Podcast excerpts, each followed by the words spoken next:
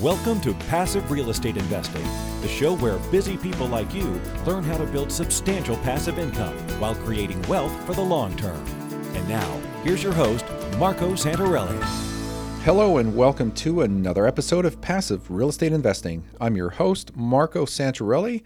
And to all of my US based listeners, happy belated Independence Day. I'm recording this a couple days after July 4th, and I guess I just took a week off last week, so I apologize for not getting an episode out there. Having said that, I want to remind you that success doesn't come from what you do occasionally, it comes from what you do consistently. And part of that, which is something that I talk about all the time, is to constantly or consistently educate yourself. You always want to be on top of things. Now, that doesn't mean that you need to spend hours every day becoming a master at anything. But the more you know, the more you grow, as they say. And you've also heard the phrase, the more you learn, the more you earn. Well, that's so true. And I think part of that should be understanding at a high level things about our economy and what is going on in terms of our monetary policy and our fiscal health in this country and what money is and what money is all about and the fact that it is a tool that you can use to leverage to increase the amount of free time you have in your life and you build your lifestyle around that. So, what I want to do today is talk about the US economy to a very small degree, but also talk about the health of the housing market in general and a bit of a forecast going forward for the rest of 2021 and maybe into the years to come. Now, I don't have a crystal ball. However, there are a lot of data points out there that we can look at and make assumptions and predictions on that typically play out in the greater picture. So when you understand what's going on, you can get a pretty good sense of what is to come in the coming months and coming years in terms of housing or inflation or monetary policy or wages or employment or unemployment, whatever it may be. And I think it's a good idea to stay on top of that stuff. You don't need to be an expert or spend hours every week on top of it. But my goal here is to give you a taste of it. I think it will be helpful. And I will probably do this every quarter where I have a quarterly US analysis and forecast.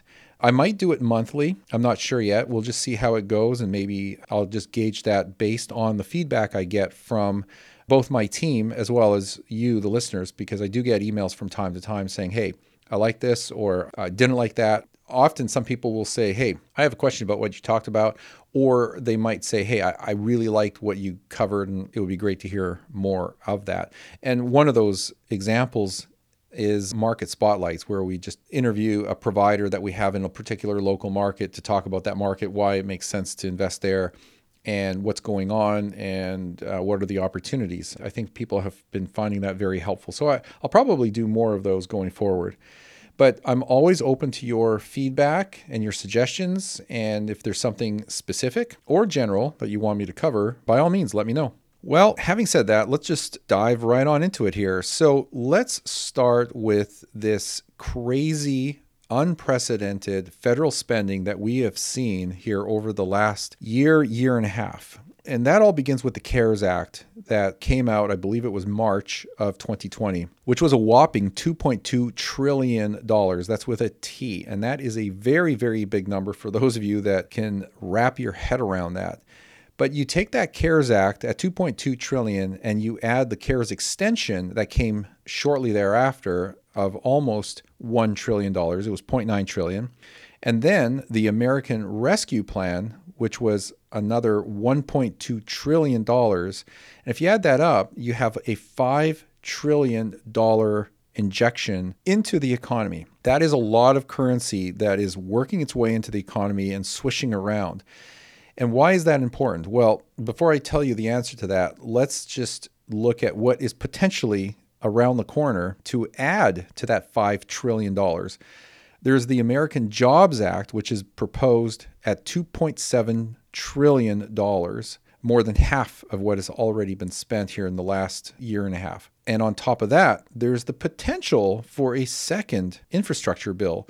And if that is proposed and passed, we are potentially looking at another two to three trillion dollars. So we've got 5 trillion spent with potentially another 5 trillion on top of that, which gives us approximately 10 trillion dollars. If you really think about that and compare it to how much has been spent over the last 100 years in this country, you will see that we are essentially doubling down every time we have to come to the table with a federal spending rescue plan of some kind. And this didn't start back in 2008 with the Great Recession that came out of the housing market implosion. It continues to repeat itself, it seems like almost every 10 years or so. But what's the point of all this? Why is all this federal spending very significant? Well, I guess there's two things that play into this. Number one is how it's going to juice or supercharge the economy at how it already has but will continue to supercharge the economy through the end of this year and into 2022 and so on. And that's great for business, at least for businesses that can take advantage of it. We've had the PPP, the Paycheck Protection Program, which was $670 billion, plus another $325 billion and that continues to go on through the uh, rest of this year. We have unemployment that is in chunks of 250 billion plus a 44 billion chunk plus another 120 billion chunk plus another 206 billion unemployment chunk that is in effect right now. We have all the student loan forbearance that's going on through the end of September this year, plus all the mortgage forbearance that has been going on and will continue to the end of the second quarter, beginning of the third quarter.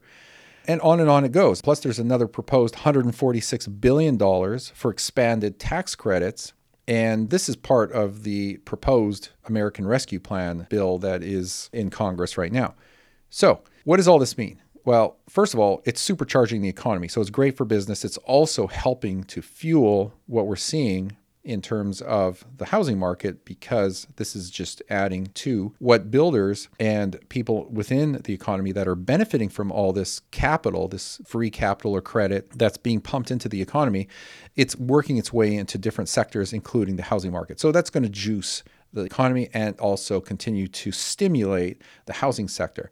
But in addition to that, and one of my concerns is what it's doing in terms of inflation. So the Wall Street Journal did a survey amongst economists. I forgot how many economists were in this, but they were asked what do they expect to see in terms of inflation over the next 3 years due to the 1.9 trillion dollar American Rescue Plan which is proposed. Well, actually not proposed, it was passed. I take that back.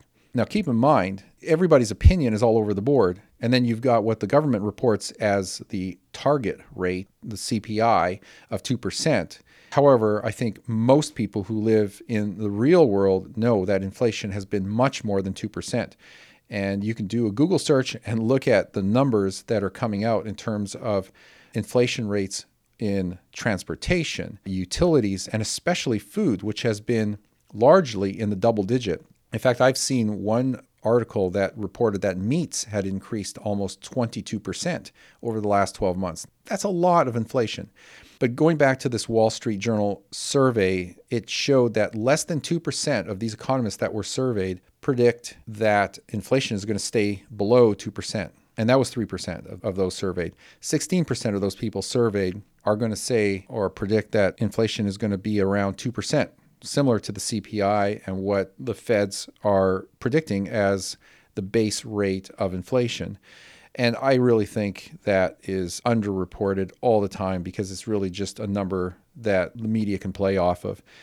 But interestingly enough, 81% this time around of the economists surveyed predict and expect inflation to be higher than 2%. And that should be no surprise. I mean, it doesn't take a rocket scientist to figure that out. But 81% believe that inflation will be higher than 2% over the next six months to three years. And that's just going to continue to increase as the months and years go by, as more and more of the stimulus money, currency, works its way into the system. Why is that important to us as real estate investors? Well, twofold. Number one, remember that inflation creates a situation where the value of the dollar goes down, therefore, assets go up in nominal terms. And in fact, in real terms. So, your housing, which is nothing but a bunch of commodities is going to go up in price. Now, that doesn't mean the value is increasing, but the price certainly does. So that's price inflation. The other benefit to us as real estate investors, if you're in the game or looking to get in the game, is that your debt being denominated in dollars will become worth less each and every year. So the higher the rate of inflation, the less valuable that debt is. It does not adjust for inflation, which is a great thing for us as real estate investors. So that means that every year you're paying off that mortgage or that loan on your assets, like your real estate, in cheaper and cheaper dollars. That's a beautiful thing if you have debt. And that's why it's interesting to think about the concept of having as much debt as possible. Now, I'm talking about good debt, not bad debt, mortgage debt. So, the more assets you control using borrowed dollars that are fixed in terms of its interest rate, you continue to pay that off with cheaper and cheaper dollars every single year. Meanwhile, the price goes up because of price inflation. So, this is the whole thing about inflation. I can almost guarantee you that it's going to be higher than 2%. It has been for months, if not years. And we all know that when we talk about the real rate of inflation, but it's expected to continue being that way for the next three plus years. So keep that in mind. Now, Let's transition briefly to unemployment. We know that it spiked in 2020 because of COVID, but it has come down rapidly. In fact, there are a lot of employers all around the country right now who are struggling to hire.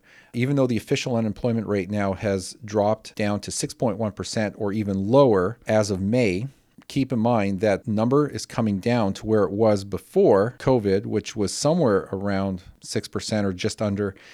And we are going to see that continue because right now there seems to be a struggle getting employers, uh, employees into employment situations. And it's funny because I've even seen a sign recently that McDonald's is hiring at $18 an hour. So, you know, there's a bit of a struggle.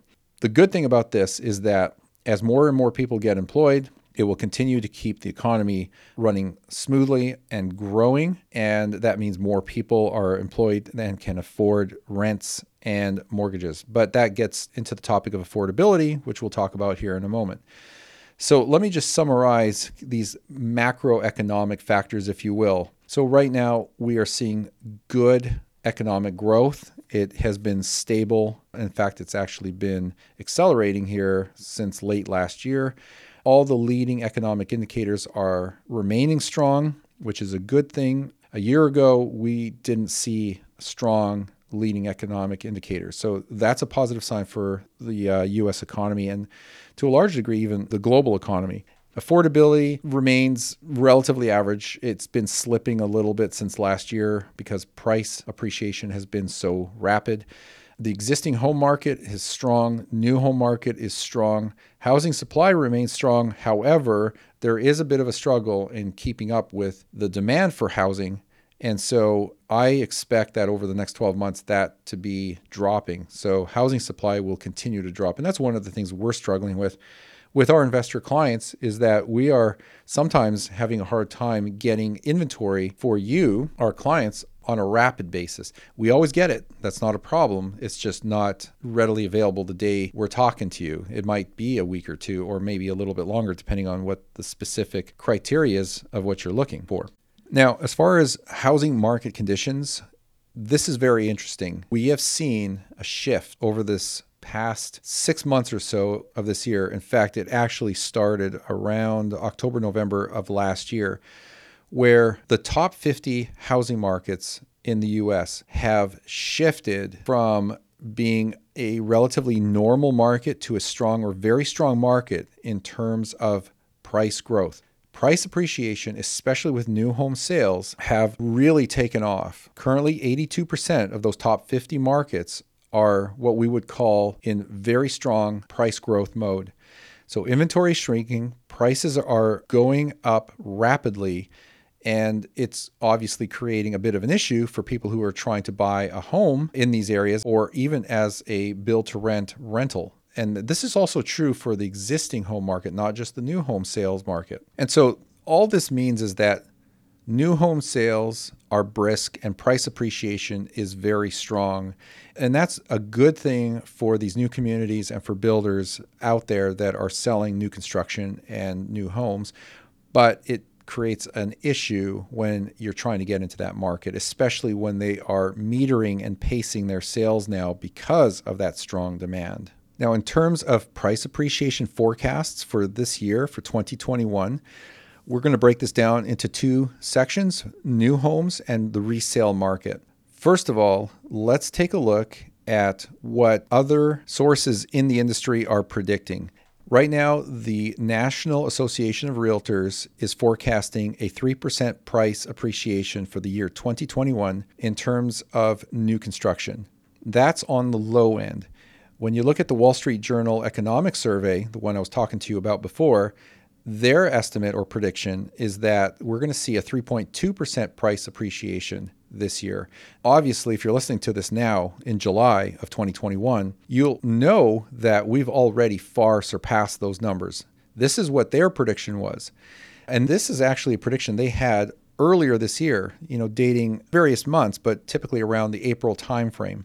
CoreLogic, which is a big data aggregator, they predicted a 3.5% price appreciation for this year. The Zillow Economic Survey predicted a 6% price appreciation. And I was going off of this about three months ago. I was estimating or predicting myself that we would probably see somewhere between a 6 to 9% price appreciation on average across various markets in the US this year.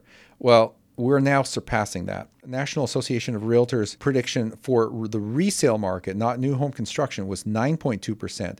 Zillow predicted 9.9%. Fannie Mae was talking about an 11.5% price appreciation for the year 2021. Now, Moody's was predicting 11.6%, almost exactly the same as Fannie Mae. What our own internal data is showing in the resale market for this year, 2021, 12 months, is a 13.8% price appreciation. And in the new home sales market, new construction, our internal data is showing a 16.1% price appreciation forecast. So think about this. We have this very wide range. Obviously, we've surpassed the 6% price appreciation. The year's not over. That can fluctuate, but we have reason to believe that that's going to continue to appreciate. And so it is not unreasonable to expect that by the end of this year that we will see price appreciation in general across all markets, all major markets, to be somewhere in the 14 to 16% range, depending on whether you're talking about resale or new construction. That is a very, very strong year in terms of price growth, and probably one of the strongest that we have seen in the last 10 years and we will probably see in the foreseeable future. This is definitely going to be one of the strong years. And I'll, I'll talk about that here in a minute, a little further. So, moving on, let's take a minute and talk about mortgage rates. So, we are still seeing historically low mortgage interest rates, somewhere around the 3.3% interest rate on a 30 year fixed conforming mortgage. And so if you look at the 12 month averages here, that's what we've been seeing is in the mid 3% range. However, the forecast for this year is going to be pretty consistent with that. It's predicted to stay around 3.3%. However, we do expect to see a bump in that mortgage rate on the 30 year fixed rate conforming mortgage to about 3.7. So we're still sub 4%. And also, the forecast for 2023 is about 3.9%, again, marginally higher. And for 2024, which I know is about three years out, is still going to be around that 4%. So the bottom line here is that interest rates are going to stay very low, historically low, inch up over the next two to three years, and remain at or below that 4% interest rate level. So again, very very cheap money. And the thing is is I believe that we really can't raise mortgage rates too much too fast because it will slow down the housing market. We don't want to cripple the housing market right now because it is the shining star as far as the sector in our economy that is humming along and very bright and really keeping our GDP up there. Will that lead to a bubble? Um, well, again, when we talk about bubbles, we have to talk about that in terms of specific markets and submarkets because you can't just generalize that across the board in terms of a US housing market because a US housing market doesn't exist. All real estate is local. We have over 400 metropolitan areas and over a thousand if you're looking at submarkets. So we have to talk about that very carefully and be very specific about what we're talking about. Now, as far as affordability, just to touch on this, we have seen prices appreciate rapidly over the last 12 plus months. And so affordability has been dropping, especially since the second quarter of 2020. And that's because there was this pent up demand for housing. It came out very quickly with the low mortgage rates, yet sellers weren't putting inventory out on the market like they normally do come the spring. And so there was this drop in supply, strong demand, and that pushed prices up rapidly. So right now we're seeing affordability continue to drop However, we do expect that to top out around 2023 and then pull back to becoming more affordable as that year unfolds. But time will tell. We'll see what happens. But I will say that affordability is expected to worsen through 2022 and into 2023 because of the rapid home price appreciation as well as the marginal increase in mortgage rates that we expect to see. So, anyway, this is a moving variable, a moving target, and we just have to keep an eye on it. Now, for those of you out there that are thinking that we are going to see this rush of new foreclosures coming out onto the market because of forbearances and whatnot, I've had this conversation so many times with so many people that think that we're going to see this wave of new foreclosures coming along and there's going to be all these great deals to be scooped up. Well, I hate to burst your bubble, but that is not likely to happen. The percentage of mortgages that are underwater right now, well, measuring it now, but based on data from the fourth quarter of 2020, is a minuscule 2.8%. And guess what? When those properties, if and when those properties actually do go through the foreclosure process and become a bank owned REO and then come out onto the market, they're going to be scooped up so quickly that the demand for that inventory that's waiting out there to pick it up is going to be so strong that prices are probably going to be bid up very quickly and because it's going to be a very competitive environment. So keep in mind that there's very little foreclosure inventory and whatever there is and if it does come out into the public market, public demand for it is going to be so strong that it's going to be gobbled up quickly and it'll probably be scooped up at higher prices because everybody's going to be competing for it. Now, as far as affordability, again, although that remains relatively speaking weak and is not expected to improve in the near term. The good news is that mortgage rates are very low, uh, both on fixed and adjustable rate mortgages.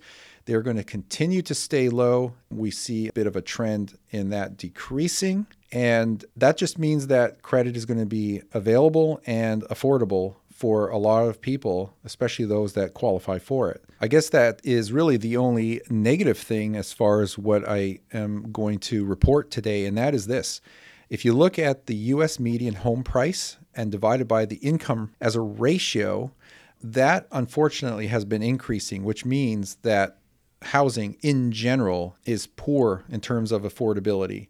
And so that is continuing to increase and that just means that fewer people who are on the fringe, on the border, in terms of affordability, of being able to buy their first home or their next home or moving up, might not be able to do so until things change. And that means one of two things that mortgage rates drop a little more to increase that affordability. And that's a major variable or prices plateau or maybe come down in specific markets, the markets that those people are actually looking to purchase in.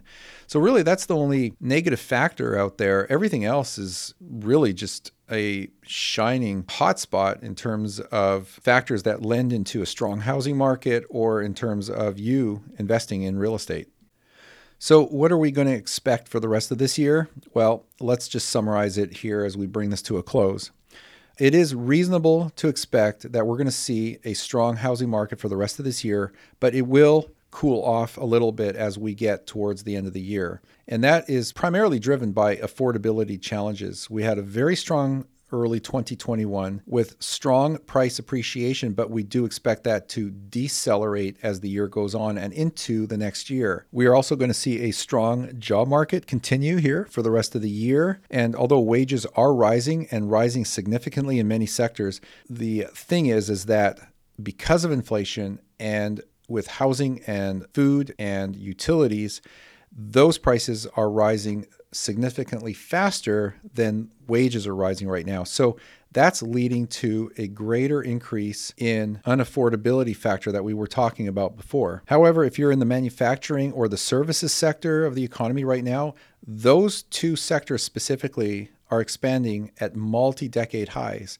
So, those are areas that we're seeing a lot of opportunity and growth. And that's great. If you're in manufacturing or the service sector, hopefully that's benefiting you. But this is also true in the education space, the healthcare sector, leisure and hospitality as the well, let's call it a post COVID economy continues to open up. So we're seeing this all across the country, more so in some states than others. But I think that will lend to greasing the wheels and the gears of the economy more as we move forward. However, at the same time, what we've been seeing is that demand has been increasing for commodities and uh, housing. That seems to be the biggest problem.